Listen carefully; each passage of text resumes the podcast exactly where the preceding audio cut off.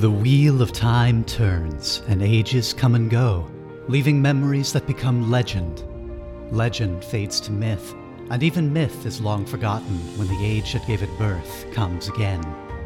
In one age, called the Third Age by some, an age yet to come, an age long past, a wind rose in the mountains of mist. The wind was not the beginning. There are neither beginnings nor endings to the turning of the wheel of time, but it was a beginning.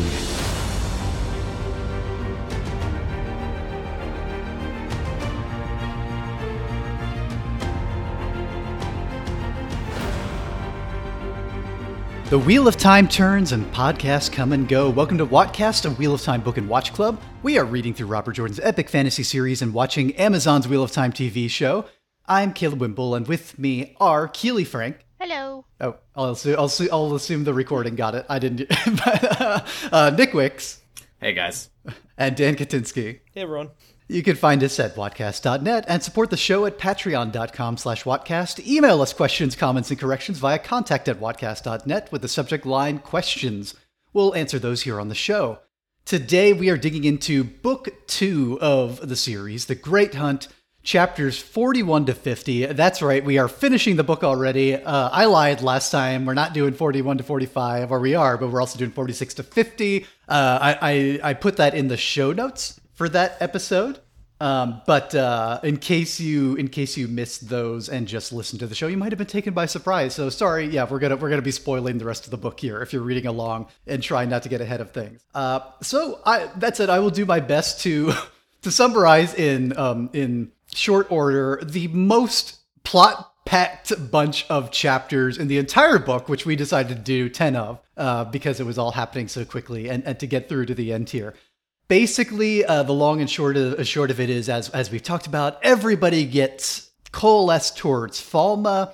Um, the uh, the the group from the White Tower uh, who were brought in on by false preten- pretenses by Liandrin of the Black Ajah uh, are are all coming together here. We know Egwene was kidnapped and made a Damane, one of the leashed ones of the Seanchan. Nynaeve and Elayne launch a rescue plan and find Min. And uh, long, long and short of that plan is uh, they they pull it off uh, with barely a hitch uh, and and find out in the process that the Sul'dam are actually channelers themselves, or they have the latent ability to channel and they just don't know it, um, and that is why they're able to control the Damane. So they they leash uh, the leashers in the course of this, which uh, was something that that Keely, I think you kind of picked up on at some point as be you were wondering, raising the possibility of of whether that might be the case of those who can use the a'dam are actually able to channel themselves and maybe don't know it. Um, so that's going on with them. It's it's a big breakout and uh, and and and turning the tables on the Sul'dam who have been torturing Egwene and holding Min um kind of like a, a quasi hostage at this point. Meanwhile, Perrin and Mat and Rand and the Shienarans are coming in with a rescue group into the city. They are trying to they're trying to get the horn, they're trying to get the dagger, and Rand sees Egwene and so also wants to save Egwene, and this becomes a driving force for him. Doesn't know that Egwene is already being saved. That department is covered just fine in all this, but will be a major focal point. There's a showdown with Lord Turak. Uh, and um, ultimately, uh, a blowing of the horn uh, to summon the heroes of the horn to fight the Seanchan armies, sort of alongside the White Cloaks who are marching into the city under Lord Bornhald to fight the Seanchan here and getting mostly slaughtered uh, by the the Suldam and Damane uh, army, along with the uh, the actual army. Rand battles Ba'alzamon in the sky above uh, above Falme is seen by loads of people. They could also hear the the blowing of the horn and everything else. Um, the uh, Red gets wounded but defeats Ba'alzamon. Up there, uh, the the army of the Horn, uh, led by uh, Artur Hawk, Hawkwing and Brigida and others, defeats the Seanchan, pushes them back here, and we end with like Rand waking up and finding out that uh, there is a gathering of uh, an army around around him, essentially of the new followers, the children who are declaring themselves the children of the dragon, the banners unfurling. Uh, and a whole bunch of the party have already left to head back to Tar Valon and get the horn there and get Mat healed. Uh, while Moiraine has showed up, who has apparently been been busy around town meanwhile, but is there waiting when Rand comes to to uh, tell him that he can't can't hide um, under a bushel any longer at this point, and then we find out that the news of the dragon is spreading around the world. I skipped a lot of important stuff here, but that's long and short of it. Oh, for instance, among the important things I skipped, Selene shows back and reveals herself to be the Forsaken Lanfear. Shocker of all shockers. And uh, yeah, that, that basically basically brings us to the present. So Keely, we'll start start with you. out, out of the whirlwind of events going here, what I what I thought was a pretty exciting uh, bunch bunch of chapters, um, but sure a hell of a lot to unpack. Uh, What, what were your highlights in all this this week? Yeah, I think um, probably like the the kind of main ones that stuck out was that uh, Turak also had a heron sword, Mhm. um, like Rand did, and I still feel like I don't fully understand the significance of that, like what that actually means. So I noted it that it was neat, but I I don't fully get it yet. Um, that Mat of all people ended up blowing the horn, which I thought Mhm. was really interesting. Um, the whole scene with Min like laying in bed with Rand to keep him warm, and then being like weirdly onto him when Egwene. yeah, I hated that Weird. whole thing. That made no fucking sense. That was so so, dumb. Um, and then that Bornhald, uh, I assume that what they're saying was that as he was riding in, he saw Perrin, but chose not to go after him, which I thought was really interesting. hmm Yeah, it. Um, I was actually a little bit confused at at the start of that sequence where they are actually going all the way in and into the mist around them. For a moment, and this was maybe the one part where I thought I was reminded of some of the chaos of the end of Eye of the World. For a moment, I was like, "Wait a minute, are the heroes of the Horn attacking the White Cloaks here, even though the White Cloaks are attacking the Seanchan, which is the same target?" It was confusing because they're sort of like disappearing into the mist and dying. But I gather what was happening was that was the that was the Damane uh, slaughtering the White Cloaks within the mist around them, and then the heroes of the Horn come in on it and are fighting uh, the Seanchan alongside them. But it, but it was it did start to get a little chaotic. The battle of three armies thing kind of going on here. Plus then Rand, Rand's fight above and all that. Oh, and What about? um, oh, mhm. sorry, no, Ingtar being a, a dark friend. Oh yeah, yeah, Yeah. That I Oh. totally f- forgot about that. I completely forgot about that. Uh, so- so I can, can you explain that context to me again? I totally forgot about Ingtar being a dark friend. Well, we yeah we, we we had had an outstanding mystery in Shiadar for who let the uh, who let the Trollocs and Myrddraal into the city, which we I think we figured out was those other two. But then even after they were caught, some dark friend attempted got in and attempted to assassinate. Um, we, we thought they were attempting to assassinate the Amyrlin, but I guess they were also, or maybe actually attempting to assassinate Rand. Unclear to me. Uh, it's still at this point because there's so much information going on here. But regardless, turns out Ingtar is the one who did that. That was his act of betrayal. Seems like he he. Um, and I thought this was a th- this was a pretty uh, interesting reveal to have for that. That it was him and that that explained that he's not actually been, but I thought necessarily been Boromir corrupted by the power of the horn. It's actually that he's been desperate for like this one chance at salvation uh, uh, to prove himself uh, because he, he stopped believing. Um, he thought that the that the that with the blight encroaching every year and the end of the world coming, that the Dark One was going to win for sure, uh, and the rest of the world was not interested in helping out the Borderlands at all as they're being devoured by all this. And he was just like appalled that the rest of the world was not giving a shit and not even believing that Trollocs were real. So he's like, okay, you know, well, take the uh, take the Saruman route. Might as well side with the Dark One. That's that's the only way out of this. That's a real power. Um, immediately regrets that decision and regrets the betrayal and is spending this entire book trying to redeem himself for that by getting the horn. Realizes that's not going to happen, like because he has selfish motivations for wanting to blow the horn. So decides as a last act of sacrifice to hold the line so that Mat uh, with the horn and the others can escape and, and get away from the, the army of Seanchan coming in. If I got all that correct. That's right. Yeah, that But sounds is- right. I- That's a that's a little. I guess a little mix of Boromir and and so, and Saruman there. Then if you d- died uh, with the last stand protecting. Yeah, I'm trying to process what the turning point was. I'm still digesting that arc and the reveal. And I'm not fully sure when he decided he made a mistake with the Dark One. And I is that transparent in the books? Like I, I couldn't infer where that was supposed to be, like where that turning point was. Well, I think there's like two turning points for him because there's the turning point when he finds out uh, that the horn has been stolen and when he realizes the extent of what his treachery has cost um, and, and, the attempt to assassinate the Am- I think that's when he decides, "Oh God, I've made a mistake. I need to, I need to redeem myself. I need to become a hero. I need to blow the but horn." What did I he think need, the Trollocs were gonna do, and, and like letting the he didn't know he was letting in Trollocs. He thought he was letting just a person into the city, and he didn't really know what his role was in in all that. I think is sort of what so he says. He, he to I, but I don't he wasn't aware of the the horn getting stolen, or he just. I'm just trying I, to figure out what he assumed yeah. was gonna happen when he like, I know, lets the dark one have somebody in there. So I, I, I, still that part doesn't make a lot of sense to me. I get the second turning point when he mm-hmm. decides mm-hmm. to help Rand and everything, and he comes to his senses after getting extremely desperate for the horn. But his character arc yeah. isn't super clear to me. Well, he has a second turn, which is which I don't like the trigger for it. I think the trigger for his second turn is, in his own words, seeing Rand's willingness to lay down his lay down his life to or, or to risk his life for for his friends and and for Egwene, and he's like, "You would do that? You would?" And, and I'm just like, "This is not like a shocking value system, Ingtar. Yeah. You're from Shienar. You're from like the land of honor bound." knights uh, slash samurai like this is like why is rand being like you know uh, desperate to save his his ex-girlfriend slash childhood uh, like friend like that that shocking of of a thing. But, well, but for whatever reason, that's enough to. Well, no, no to, to give a little back, more right? light there, that they did explain the it was a mixture of that with the lifetimes.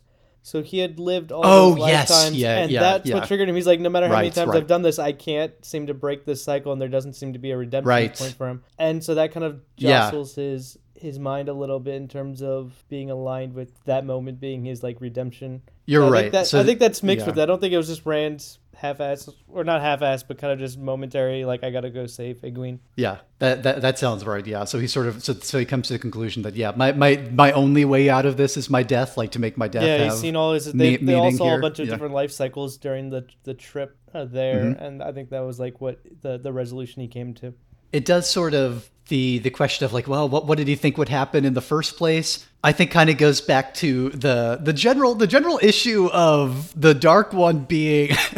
uh, I think there could be a more convincing, like, successful Temptor thing if the dark one or at least Ba'alzamon's appearances weren't always this whole like you know like i am the lord of death i will devour everyone's souls and and and, and you know like uh the, and crush the world beneath like it's always it's always so overtly evil. Like we, we saw a meeting of the dark of the dark friends at the beginning of the book or the influential dark friends i guess like the, the ones who are high up in the ranks and just the sheer menace and uh, and sense of like you you mess up even slightly your fate is going to be worse than everyone else's. I guess you just have to really really believe that the alternative is much worse that you'll be that you'll be tortured forever if you if you don't side with the dark one. So well you know obviously an awful boss but uh well, it's like in the in the show they they had that whole scene um Samael like you know, going back and forth and, and being more of that Lucifer type character mm-hmm. uh, versus like you're right with the book, it's much more explicit. Uh, so I guess we we still didn't get to. Um, well, I guess your Nick. Did we get your highlights? I know we didn't get Dan's yet, but uh, yeah. Do you, do you want to give us uh, the, did you yeah. out, of, out, of, the slurry of events here, as much as you remember? did you guys talk about? Um, I I know I wasn't here last week, and I haven't heard um, the the new episode yet. I don't think it's gone out uh, at this time. But did you talk about um, Egwene like showing up in the Waygate to like all the soldiers and everything? Yeah, that okay. that was the la- the last chapter we got to. I think if that if I remember right, Keely, because we definitely talked about um, yes, yeah, ever everything happening at the Waygate and and Nynaeve and Elaine escaping and yeah, the I, uh, the damane. Yeah, I thought that was like that was a really fun part of the book for me. Um, totally like I don't know, came came out of nowhere, but at the same time you expected it uh, with Liandrin. Um, but yeah, I think the highlights for me were uh, just the Mat blowing the horn is like just hysterical to me now that I've read the series. like it's just like the the the wrong place, like the right time, and he just it, it's just such like a Mat thing to um, to just do have, it. Like yeah, to have the most important like artifact in history, and he's like blowing it just because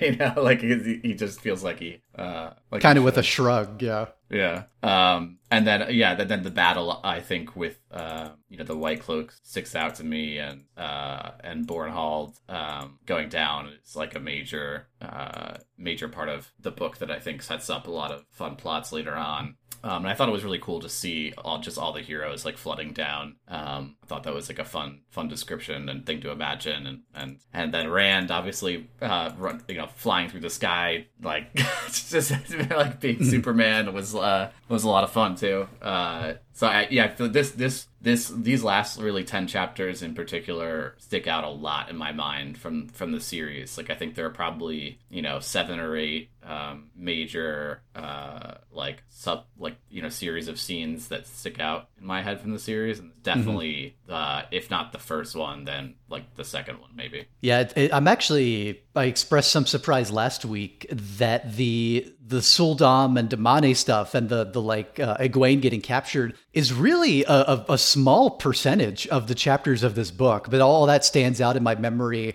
so much uh, as as the story of the Great Hunt and so, or or or around the first three books anyway. I think it still might be my favorite plot in in all of this. Um, the, the, the most I mentioned last week, the most infuriating in some ways for uh, for what is done to Egwene, but but I I like um, but al- but also the one that just had me like turning the pages the most to see what's going to happen. Um, both in, in what is happening to Egwene and Min not really knowing how to get, to get out of it, and then Nynaeve showing up to the rescue and just sort of like confidently cutting through the bullshit in, in the in maybe the best kind of not Nynaeve way. I feel like we see the best side of Nynaeve in this entire novel compared to some of the stuff we've talked about earlier with her her more you know petulant side coming out in in in, in the stubbornness and going to the White Tower, and here just kind of being in her element in assessing the situation and, and knowing what needs to be done. Uh, but but that that's my my biggest highlight. Dan, what were what were the ones for you here? Uh, biggest highs and biggest lows. I, I like everything y'all described. The the battle at the end was fun and very climatic and was a good payoff. I really liked the whole bondage situation and exploring some really twisted aspects of this culture and the way like humans were treated. I, I thought it's delved into more psychological territory and kind of some of the fucked up natures of the world that Jordan hasn't touched upon in prior books. So I really like that exploration and kind of the twisted nature there and getting into these characters, especially the women, are starting to feel a little more fleshed out. So those those were my highs. I, I just like the the whole concept. Like the the torture was like really messed up, but also very fascinating to kind of read about and, and the vice versa. And when the, the tides turn and they have the power and kind of just that there's like you really want them to inflict the same torture back so that's like the most convincing i've seen when the tides turn and mm-hmm. heroes have there's always that moment i feel i feel like with a lot of stories where once the tides turn and they're supposed to give justice and like one character's holding back the other he's like oh you can't kill them. And it's easy for the audience to feel that like yeah don't kill them. Like you got to spare them. But in this one i'm like oh like i really wanted her to fuck them up. So it was, Whoa! It was very I, I kind of very relate to the character in that moment of yeah. to inflict justice. I was like I was very much a part of just like fuck them all up, and so that really made it a, a weighted, a very weighted choice because it wasn't an easy resolution. Yeah. So Nynaeve having right, yeah, there, yeah, that was that was a really complex situation that I don't think a lot of fantasy stories with their like hero's journey in the moment of like redemption and and giving justice usually don't have the weight that that did. So I was very impressed by that. Uh, on the yeah, well, and and Nynaeve's decision ultimately, I I think what she does uh, there's kind of a, an almost like twist moment because ultimately yeah. What she what she decides on is worse than death right? It would have been more merciful probably to to to in a uh, twisted sense of the definition of justice right? Yeah she no she delves into like the women's circle and how justice like men there's an interesting little monologue she gives about like men going for violence whereas women want justice and how like their definition of that. And then she reveals that her form of justice is actually to your point almost more fucked up than if they had just killed them there. Because now they're gonna live they're gonna feel the pain and that they had felt or like and they had put on Egwene. So I don't yeah, know. It's the, is, po- the poetic justice, I guess, more more like. I guess yeah. So Nynaeve ends up being a little darker than I think Egwene was actually thinking in that moment of just wanting to lash out in pure rage. So I don't know. I found that all fascinating. At this point, I think on my on in terms of lows I've had for the, these ten chapters, I'm almost convinced that it has to be the ta'veren thing. It's almost like these women are either poisoned or corrupted to be all infatuated with Rand because it feels very mm. out of character for almost all of them, and it feels it comes in at the strangest moments, and it's very jarring whenever this comes up, especially at the end when Min is like laying yeah. next to Rand and they have that weird conflict of like she's next to her feeling guilty and then they're all talking about like you can't have Rand or like oh Rand we know he's the dragon. It's just it's very bizarre to me and it doesn't feel natural for these characters and their obsession with talking about like Rand seems to be one of their favorite subjects yeah. to talk about and it, I don't know if it's Jordan's bizarre writing or if it's ta'veren kind of influence they're all wrapped into this uh, Both, maybe because this is no- notably the first chapter from Min's perspective where she's ever actually been in the same room with Rand. So it needs to do a lot of work, right, in selling what what the hell it is that is suddenly drawing her with this magnetism yeah. towards him, which is in no way explained. I feel like what whatsoever. There's no indication beyond the fate thing, and she has this whole like, oh, you know, she she knows what she is fate like fated to want, but there's no explanation of that want, and there's no exploring of like what is it on a physical level, what is it on a personal level that draws her to Rand. There's just nothing there, right? I think that's for me that's part of why it feels so weird. It's just like a trait she has, and regardless of the rest of what we know about Min, she just has to be like romantically obsessed with. And I think maybe maybe it's just like it's I don't know how much of this is just Jordan refusing to describe. He, his characters are so goddamn horny all the time, but I don't think he knows how to describe what it's like to be horny or just to find someone really hot. And and and there's no sense of that. I don't get any sense because rand's personality doesn't come through as particularly attractive or compelling despite we're being told is it, so what is it exactly? It's I, I, guess it has to be that he's Josha Stradowski and a lot of people just feel that way about Josha Stradowski But that's what made me. I don't know. It was. It felt almost like a strange light bulb moment because I'm like, is it the ta'veren nature of Rand? Because it influences other yeah, characters, yeah. and we've seen that. So I'm wondering, is it like their relationship and their their need to all these women wanting to be in a relationship with Rand or feeling tied to him and wanting his companionship? If that's all the yeah. wheel, just kind of forcing them into this kind of like fucked up desire for Rand that they often mm-hmm. don't seem like they want, but they constantly talk about. So it seems yeah, like yeah. a juxtaposition here with like Min not wanting, like Nynaeve, not Nynaeve, Egwene at this point, and especially in that chapter, feels oddly at, or she feels at odds with that desire to be with Rand, and it's it's fascinating. So I'm wondering if she's almost like a forced romance or attraction to him. Like there's a magnetism with Rand that none of these women particularly like, but are obsessed with. She's into Paladin Orlando Bloom now, right? oh, I forgot about that. She's like, never mind, you can have Rand. yeah. I don't know. I just yeah. So that that's my lows, but there there were a lot of highs, and I do like a good deal of like the, these 10 chapters adorable uh, Loial moment, which let's see if I can find that one. If I remember, remember the what buttons here. Um, where uh, where oh when Rand when Rand comes to and, and is learning of the fallout and that that everybody knows or or knows that he is or might be the dragon at this point and, and he and he's telling Loial I'm glad you stayed. I, I would have understood if you hadn't. And Loial says well, why would I not stay? You're even more ta'veren than I believe. True but you are still my friend. I hope you're still my friend. And, and his ears twitch uh, uncertainly. And it's just like uh, I don't know. I just uh, the uh, Loial's like like open endearingness uh, does a lot for me. Uh, uh, for whatever reason in these chapters. Well, I thought the whole scene with um, so when Artur Hawkwing shows up and they're like talking about like, well, who's gonna you know go forth, and then mm-hmm. Hurin is involved, and he's just like, I'll help, and it's yeah. such a cute moment of him being like, yay me, like I felt so happy for him. That was that was great.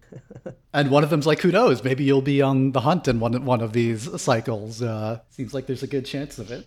What is the group's feelings of? In my opinion, Moiraine seemed rather useless and shows up the last minute and, and claim claim she did things, but she let them get taken by the Shan the Aes Sedai who were captured get taken by the Seanchan. She didn't do anything to help Egwene or Nynaeve or any of them. She wasn't involved with the conflict, yet she's claiming she did stuff. So I feel like she's a little deranged here. And then that and Padan Fain and the exposition exposition around him being tied to the other dark one, uh, uh-huh. more Morgoth or or what's his name, Mordeth. So I'm curious what what you all thought of that because I felt that was very shoehorned into the last moment, and I would have appreciate that reveal being in like another book. The reveal about Mordeth, you mean? Yeah, it's like, oh, and by the way, Padan Fain's this other like twisted evil, oh, yeah, almost yeah, as bad yeah. as the Dark One, and I'm just gonna tell mm-hmm. you this in a little monologue instead of you getting this reveal later. Yeah, it feels very much like a last episode of the se- of like a, mm. a season for something, and then they're like, uh, cliffhanger for next season. Uh, I agree. I agree with that, and yeah, I think I think Moiraine. Uh, I, I you got really excited with Moiraine in the first book and then I think um, this one she definitely is a little spottier, uh, including in these last like bunch of chapters where she doesn't really play that that much. It's kind of disappointing. I, I hesitate to say it, but she really is just doing the Gandalf thing, right? Of of, uh, of Frodo waking up at Rivendell and Gandalf's there. He's like, "Where?" Frodo's like, "Where the fuck have you been? You were supposed to meet us at." Uh, at, uh, whatever town, uh, the the river one, and and Gandalf slash Moiraine being like, oh no, I was doing all sorts of important things. I was doing all this research. I I, I was off, and but then I got delayed. I got attacked uh, along along the way. Um, but Gandalf and, had a better reason. At least in the films, he's like battling like Saruman, and he's like stuck on the top of the tower, getting like beaten up and has to escape from that. So that that felt a little more justified than Moiraine do like true whatever. but but re- but recall and sometimes he just fucking disappears because the plot demands it. Like in the hobbit where he vanishes for a long stretch while they're going through mirkwood and everything he's like i have other matters to attend to and uh, um, later tolkien figures out what that is and write, writes it into the story with the necromancer. But but yeah i, I mean I, I agree it's it, it, her her her monologue's not the most convincing thing. And it's it is weird that she gives us the revelation about Mordeth and that we don't have like another chapter or epilogue from his perspective. It is that's strange. Come to think of it, it feels like there should be. We've had these other Fain perspectives before. We should see what he's up to at this point, given how big a role he's played in this story, right, and in driving the plot for all these characters. Yeah, this yeah, I, almost. I was just gonna agree with you that it felt like at the end, like I was, I had this like list in my head of like all these different characters, and they're like, okay, well, Bayle Domon waited for them, and then he was like, fuck, I'm out, so he left, and then we find out Selene is supposed to be Lanfear, and I was like, okay, that's fine. Where the fuck is mm-hmm. Mm-hmm. And so she shows up at the end, and Lan is literally just like leaning against a tree, like, hey, like, you know, like, what was the point? Too. I kind of wish that they would have had or maybe they will, I don't know, like a reunion between Rand and Lan and be like, I used all mm-hmm. the techniques you taught me. like, you know, give us more of that. Like, make it matter more than just like, this is something that Rand learned from this one person. And I don't know. The, some of the pacing still feels really like rushed in different ways. Like, there's so much build up. And mm. then once you get to the end of the book, it's just like a, you know, here's a paragraph description of what this, you know, what happened to this character, what happened to this character. And it's like, all right. Yeah, yeah. Well, Keely, you also just mentioned a great point of I forgot about Lanfear too. It's just there's like finally the reveal of uh what's her name the the annoying like love interest from the earlier parts of this book. Why am I spacing yeah, Selene or whatever. Min. Celine. Selene is Lanfear, right? Am I inferring that correctly? Yep. Yeah. So yep. like she just shows up out of nowhere to make that revelation, then disappears again. So that was a little like I was like, oh shit. She's like the I, I actually didn't see that coming, but then she just disappears. It felt it feels very odd that she just shows up to make that revelation and then go off somewhere. Yeah, yeah. I guess she wants uh, Rand and Min to know, and uh, and just comes in with that. Uh, but I don't know that I. I buy 100% her, ah, I have been manipulating these events all along. Uh, Rand did everything I wanted him to. I'm like, really? You seem really pissed off and, and frustrated with just about every major decision he made throughout the course of things. Unless that was all a very elaborate act in addition to the the the, the first act. Uh, I, I don't know. It, it's it's hard to see exactly. Um, I mean, I, I guess I guess Rand would have been stuck in the other world without her. Might not have found the way back. So she was she was plot integral in some places, but I, I don't really know.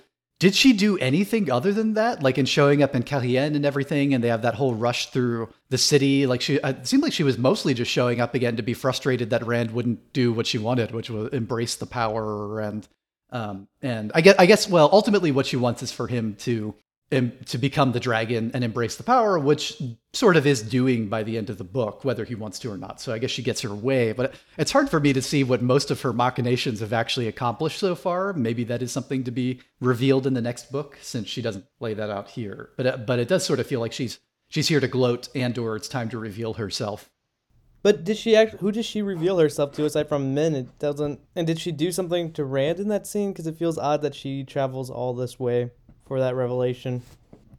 I don't know. I mean, I assume I kind of was assuming Min's gonna tell him when he wakes up, but I'm but I'm not sure. Maybe maybe not. It didn't really seem like she was going to though, because like he woke up, they were in the group, like Moiraine is back, everyone's back. Mm-hmm. That would be a perfect time to be like, oh, this happened. She mm-hmm. just didn't fucking say anything. So I feel the same way that we feel about Padan Fain, like he needed his own section, or like we need to hear from his perspective. I feel like we're missing that yeah, with yeah. Lanfear or whoever the fuck too, because it's like you do just kind of like this this character feels just kind of like a plot device. Like I don't know really your full motivations. Like you were mm-hmm. supposed to be like Lews Therin's like wife or whatever, and we I like why why do I have to care about you? Um, so I feel like I'm I'm hoping in the next book he will continue to expand on whose perspectives we get because mm-hmm. it was so weird having her be such a huge part of this book and then she just disappears and at the end she just like touches his face and is like haha and then leaves yeah yeah you are mine it does feel like uh, next time on, like just getting in a little teaser at the end here for potentially a major antagonist uh, in in the following book. Uh, there is a there is a little the the audiobook. I, w- I was going back and forth between the audiobook and uh, and and reading it, and there was a little essay or not an interview, sorry, at the end of the audiobook with Robert Jordan, a very very brief one between one of the editors at whatever the recording company was. And one of one of the questions uh, was whether Robert Jordan listens to audiobooks uh, or what audiobooks he listens to. He's like, well, actually, I don't listen to any except my own books, and and he, and he talks about how um, he finds it he finds it useful because as he's listening to someone else's voice reading his own story and intoning, he suddenly hears all these things that sound very different to him from the way that he had intended things to come across, or certain emphases, or and, and he talks about how this has become a major way for for him of in between books finding out what worked and what didn't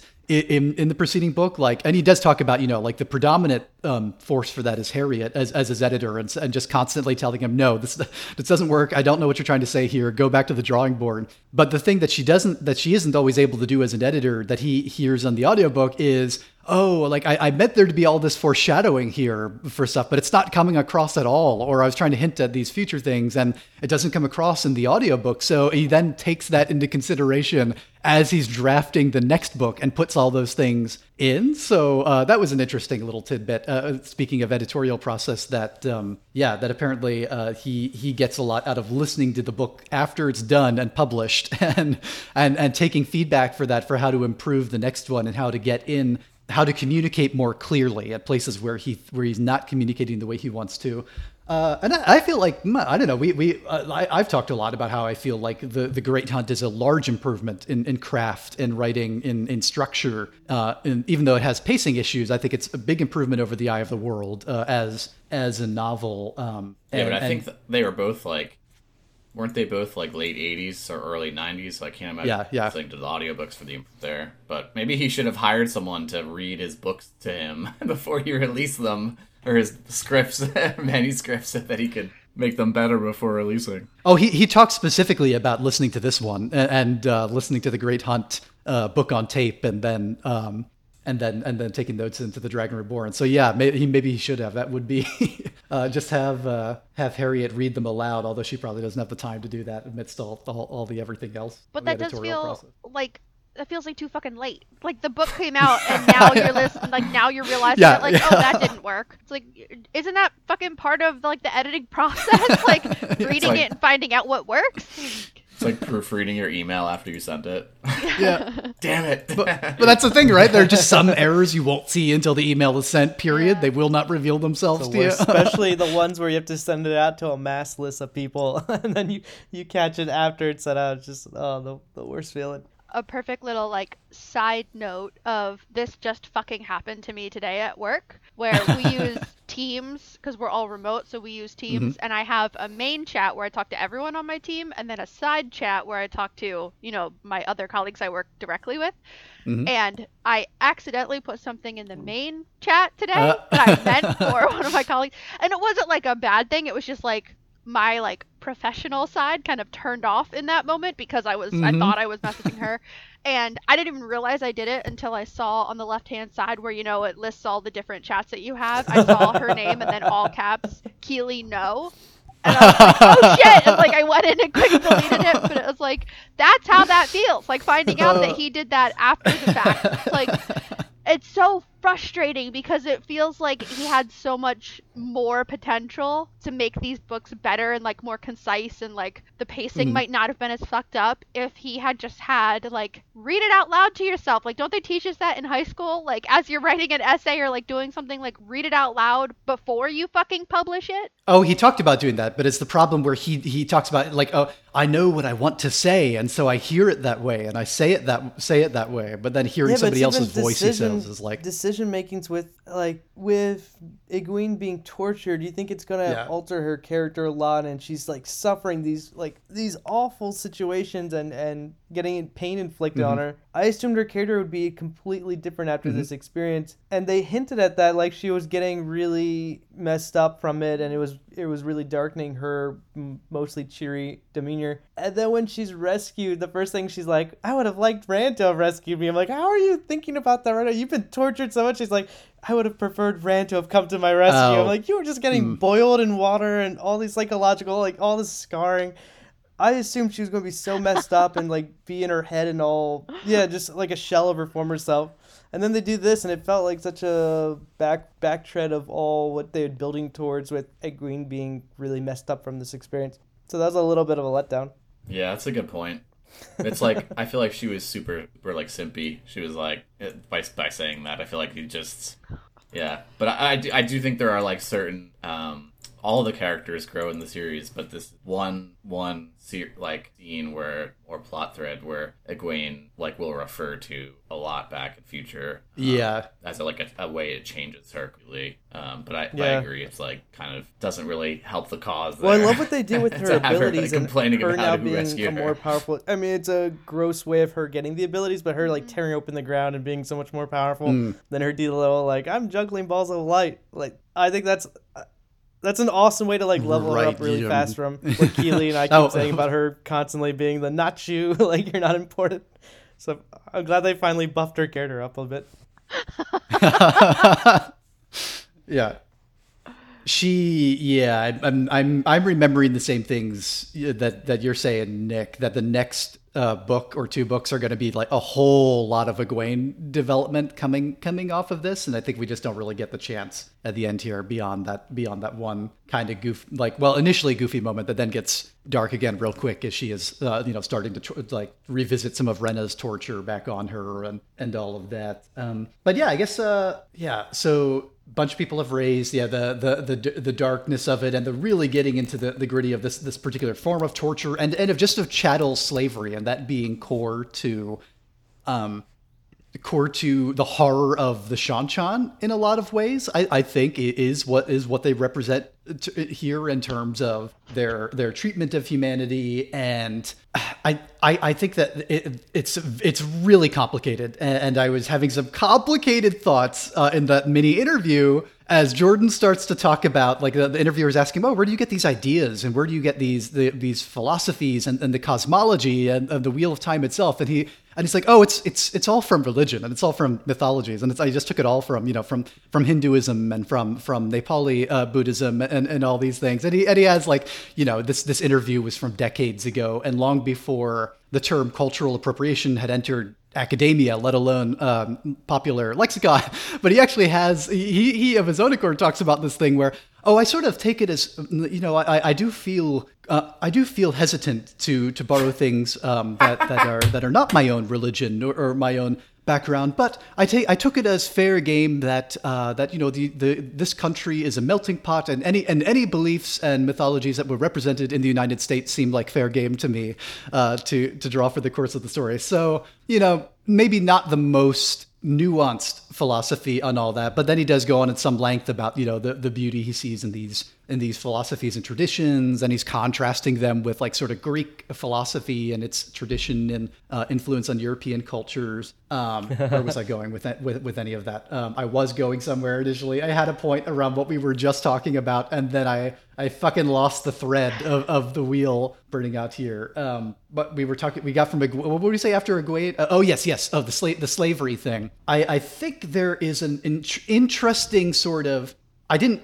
The way I read The Great Hunt now and the Seanchan now, coming back to it as an adult, um, coming back, having read a lot more things than when I read it as a 10 year old or whatever, this feels to me uh, like a sort of a, a, fant- a, an alternate history fantasy. Like this is a speculative fantasy of, hey, European culture, how would you like it if colonialism and the horrors of colonialism were visited on you from the Far East and and from uh, and from the uh, uh, from these other cultures instead of the other way around. It's like kind of a reimagining of history, right? We got these aesthetics. Uh, granted, there's the Texan accent thing, but there's not not really any getting around the fact that the Seanchan have all these cultural signifiers of, of, of Chinese and Japanese culture uh, specifically, and in their clothing and styles and and parts of their armor, even though some of those things are also in like the Shienarans and the borderland, there's a lot of Eastern um, aesthetics to them and their ships and everything else. And so there is this kind of fantasy of, hey, what if history had gone the other way of guns, germs, and steel? And if that, and if, you know, if uh, the East had colonized the West in the same way that, that the, the horrors that were visited upon China and Britain's opium wars and, and everything else in, in, in the in the 1800s, the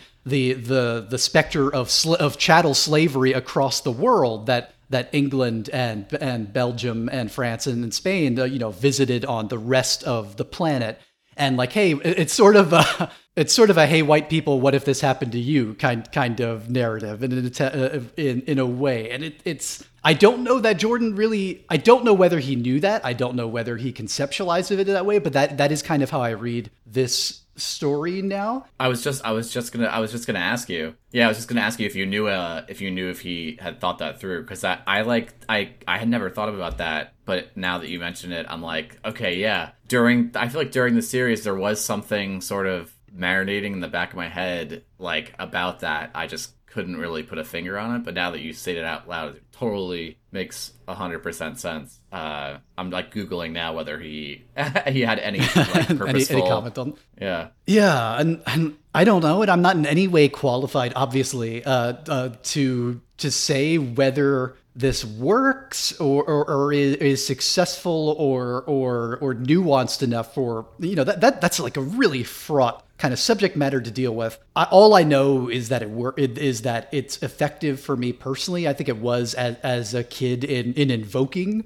that horror and and humanity. I think there's something problematic of you know I, well that word has become kind of meaningless at this at this point. It's so loaded. There's also something fraught in in in um, in the tropes of the way that you know the the Orient, orientalism that leaks in here. I don't i don't there, there's like a weird number of comments about the lengths of lord Turak's fingernails and in all this and you know and maybe something to be said about the uh, western uh, myths around harakiri or or, uh, or seppuku and like uh, and you know Japanese culture and tradition of fall, falling on sword here. This feels a lot of like somebody who read the the novel Shogun in in the 70s or 80s and influence there you know like the, there is there is orient, orientalism in all that but i don't know for for me personally um, someone whose opinion doesn't really count on any of this at all i i thought it worked for me as as a story in in in invoking those themes at least for this particular novel i think it sort of twist that horror in in in a weird and at least at least as like you know a railing against chattel slavery 110 120 years after it was made uh, outlawed in the US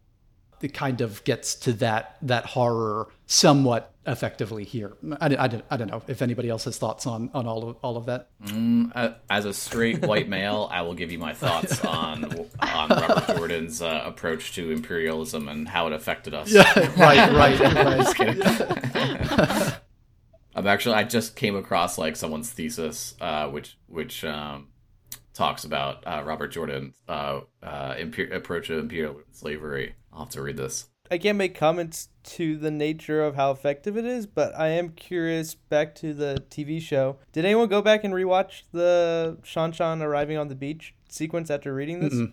No. I am scared they're gonna fuck it up again because they don't even have the leash. like, there's no leashes. I don't know how they're gonna get around that. But they did just... mu- muzzles instead, right? Well, they have oh, muzzles, yeah. but yeah. they're not connected. There's like such a thing about these devices and how they're connecting the host with the, mm-hmm. the slave, uh, the damane and the what is the? It starts with an S. Damane yeah, and the sul'dam. Yeah. Damane and the the sul'dam.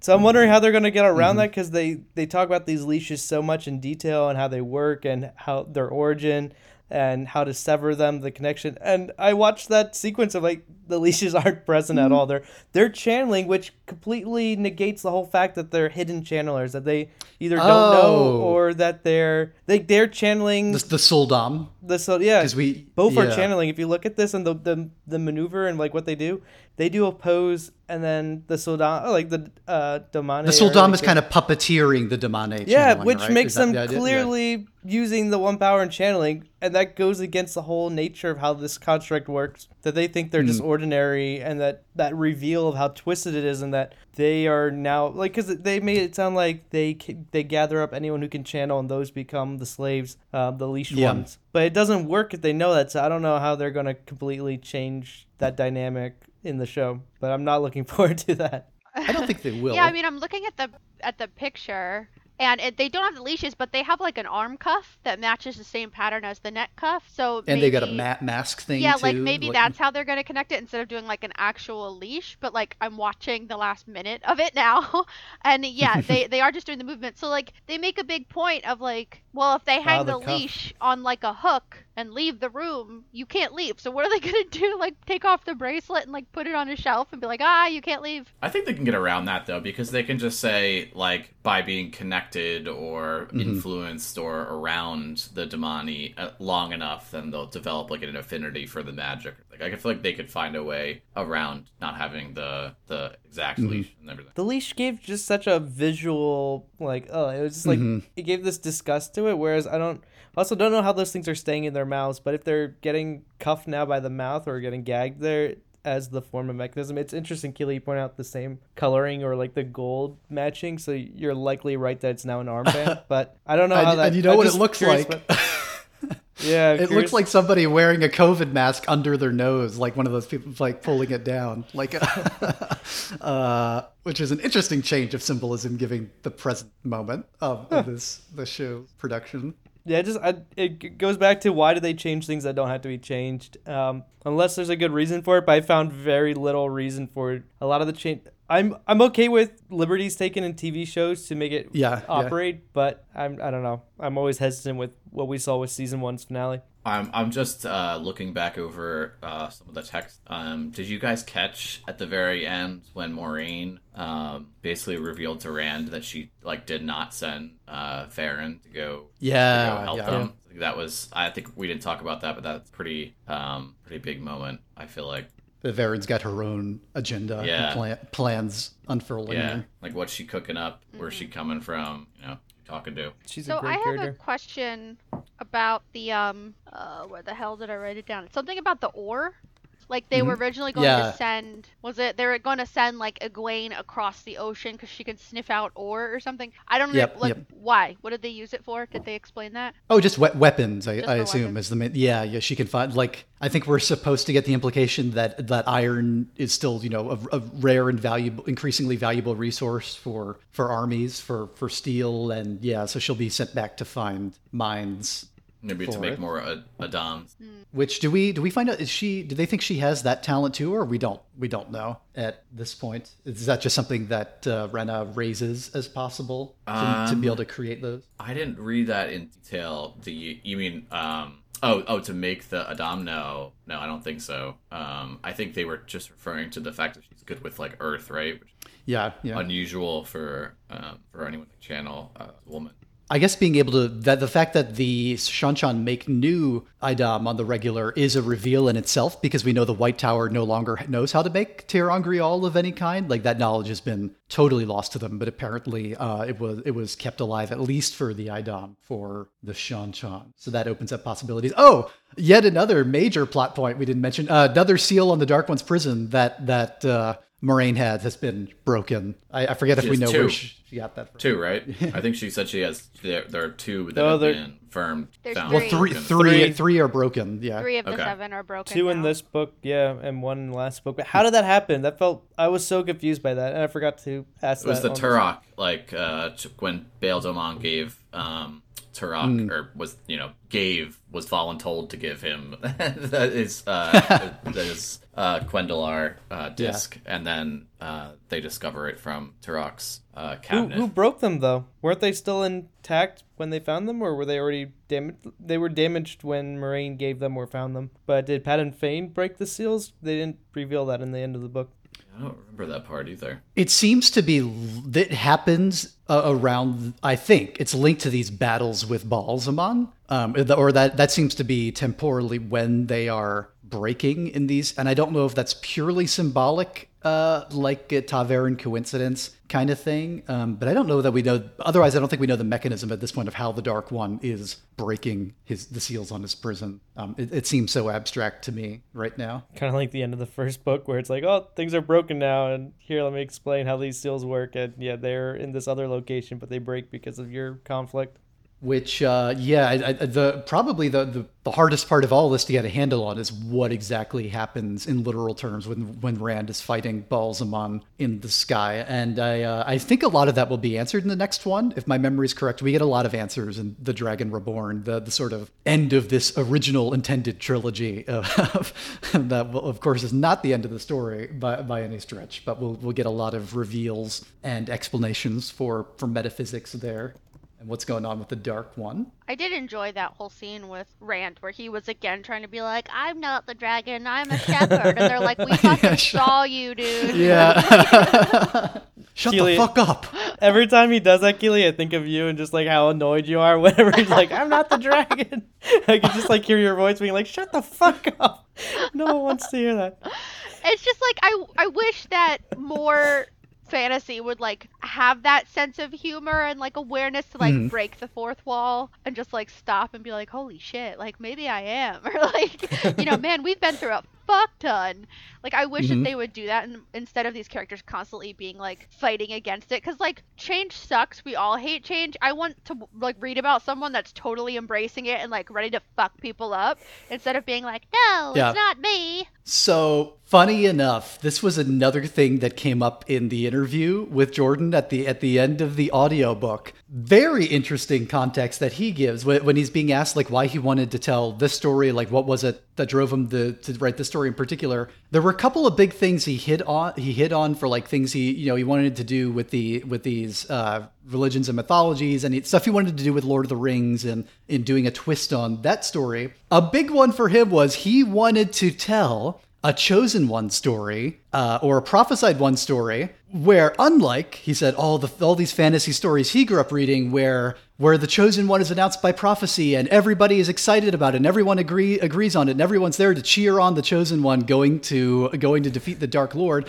What if the chosen one uh, was super controversial and hated and rejected that that call and also didn't was disgusted by this by the task and didn't want to be the chosen one and it was complicated and dark and all that and this is like jordan's explanation as he's giving it i'm like wow uh, i guess things really have changed a lot in the fantasy landscape right. but also like i'm not even sure like which stories he's referring to necessarily because he doesn't name any of them um and I don't know that like I, I don't know I feel like so many things follow that uh, in in high fantasy follow that monomyth template that have the whole oh you know refusing the call part at some point and that are complicated. And, and you know especially if you're looking at mythology like messianic figures are not necessarily cut and dry or non-controversial in in a lot of mythology. They're often like you know hated by the people around them and even their own family sometimes and stuff like that. So i'm not really apparently that's what he's reacting to and he's trying to tell that kind of story but i'm not sure which stories he's re- reacting to in particular like what which fantasy fiction he grew up reading necessarily um beyond i, I think like the only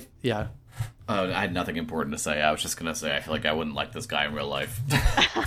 just like so, just like a, I don't know. Not, I, I, guess it's like not quite narcissistic, but maybe just naive or uninformed. Uh, yeah, I, I, mean, I totally agree with you. I think it's uh, like that doesn't sound like an original um, idea whatsoever. Well, I don't know that any of us would really be friends with him. it's like not that he wants to be my friend, but starting off by saying that he wrote all of the women like based on his wife, it's like you fucking hate your wife. Like you've had no interactions with women outside of your wife. That's obvious. And like you fucking hate your wife if that's what it's like clearly like we don't know the full context, but anytime that someone writes like a really you're like overtly sexualizing all of the women and how they interact with everyone else and only writing them from the perspective of men and then saying like, "Oh, it's based on my wife." Like, well, you have no fucking respect for her, so we can't be friends. I will. I know we'll we'll we'll eventually get into this. I feel like in the in the interim books, and I, I Caleb, I think I've commented to you before. Um, and but even before I started reading up, like when I was just reading the series, and even before I was, I I recommended it to um a, a, woman at my work in my book in one of my in my work book club and i was like oh yeah they have like you know reading the first like book or two i was like they have really strong female characters and like you know blah blah blah and then and then i start getting into like book two three and then more and, I'm, and then i actually retracted the i retracted the recommendation and told her i said did you start reading it because if i if you haven't don't don't read it based on that statement uh, adjust expectations accordingly Oh, I'm, I'm thinking about how what what you said about his rationale for the hero choice and Rand being so reluctant, and I wonder because he was like what 30 by the time he wrote Eye of the World, or like a little older. So yeah, a little older. I think yeah, close to 40 was, or something. Yes, if he was growing up in the 50s and 60s, some of the stories he might have read could have followed that. So I don't know. I try to think about like the Marvel situation, how multiverses and collaborate, like where you have like team ups of different heroes from different stories, is not going to be novel ten or twenty years from now, and people mm-hmm. are going to be so shocked when we're like, it was such a big deal to see the Avengers and all these characters in the same movie in cinema. They're going to be like, we've seen that a million times over. That's not a novel concept at all. But at the time, mm-hmm. it was so cool to see a studio bring together a lot of different like franchises or, or characters from different comic series and all that. So it was like a novel experience at the time. So I wonder if that was kind of his thought pattern. He's like, oh, this is gonna be so unique. And now, like in 2022, we're reading this book and we're like, yeah, we've we've read this hero's journey a million times, where like the hero doesn't want to be the hero, and it's at this point your version of it is super frustrating and archaic. But I don't know. I'm trying to give him the benefit of the doubt with yeah. that. he, he really hadn't read very many of those at the time. Yeah, or you're right that maybe those were the ones. If yeah, I guess given the time of his childhood, yeah, like I mean, maybe if he when when was he born? This is I should be able to confirm this real quick. Fifty. Uh, he was born in forty eight. Okay, so li- literally born before Lord of the Rings comes out. As a little kid, is not reading stories influenced by Tolkien. Is reading like uh, things that yeah probably are much much old. Yeah, so I I don't know how much those changed there. Yeah, probably a lot by the maybe and maybe as an adult he's not really keeping up with where a lot of the stories are going and in the genre. Although, oh boy, I'm feel feel sidebar felt real like real elder millennial about your uh, event Avengers thing because my my main reaction when it was Endgame or Infinity War first, whichever one it was, when they the first of the two big crossovers, my my primary reaction was exhaustion with the con- with the concept. The moment it comes in, I was like, I ah. I like the occasional appearances. This is just so much. This is so much like. uh Well, I'm talking about more back in 2008 yeah, I, I know when we had like the inception yeah. of like the Iron Man meets like all the others in the Avengers film. Like the Joss Whedon one was like a big deal at the time and very exciting and just fun and hadn't been done before on like. True. Screen. Yeah, that's true. Yeah, I can't. Now it's like yeah, I we get like three Spider Man and Avengers. Yeah, so it's different now where we like get three Spider Man and I'm like, okay, this is not novel or I don't know it's expected at this point to have multiverses and heroes from all your different franchises like team up.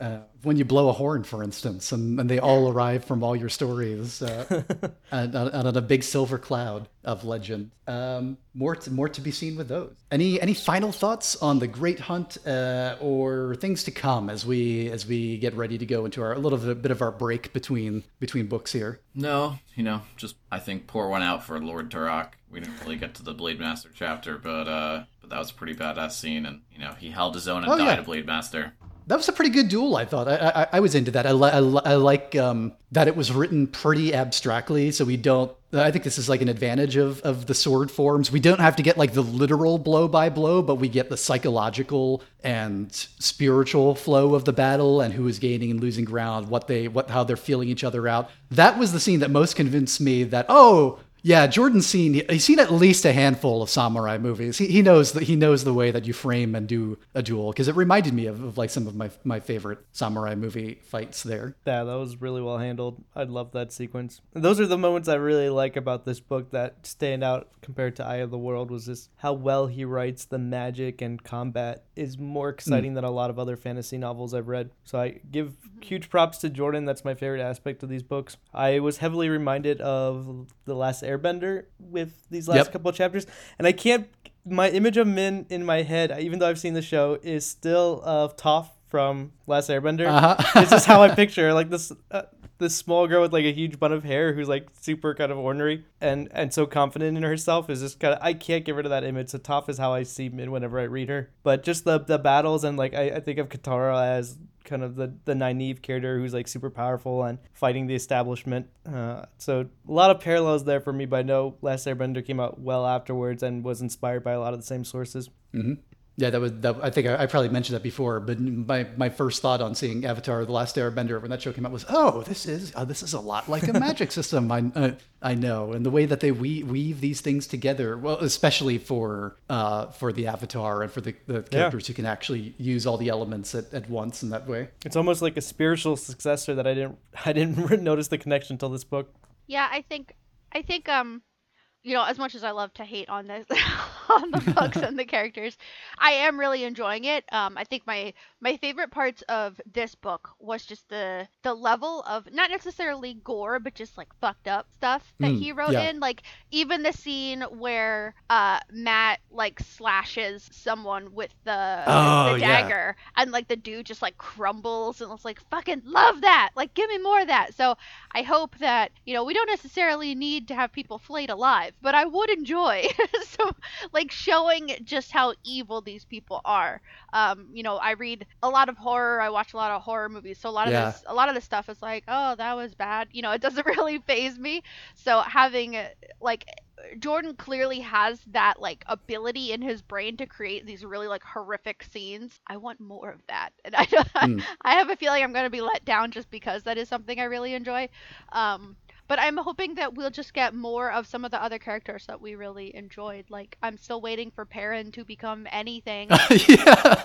Oh, Perrin. so, like I, I assume that we'll get more since you know you say we get more Egwene later. Like I assume we're gonna get more Perrin. Um, mm-hmm. but like more Perrin, more Loial, those kind of characters. Almost by necessity, because the next book is the one I mentioned where Rand's percentage of the chapters just plummets. I think he has like 15%, 15, 18%, something around there of the of the perspective content of the Dragon Reborn. Ironically, the ironically named Dragon Reborn will will really bring a lot of other characters to the forefront. I love, yeah. I, I also love Kili the the shriveling um, from the dagger scene, and everybody's re- just sort of the way it like pauses the moment for a minute, and everybody has a reaction. And and I don't remember what Lord Turak says, but it has the effect of well, this morning just got a lot more interesting, kind of kind of thing upon uh, upon the body just rotting um, immediately in front of them. It's great. Yeah, I'm also a big fan of the horror and, and, and gross dark shit in that way.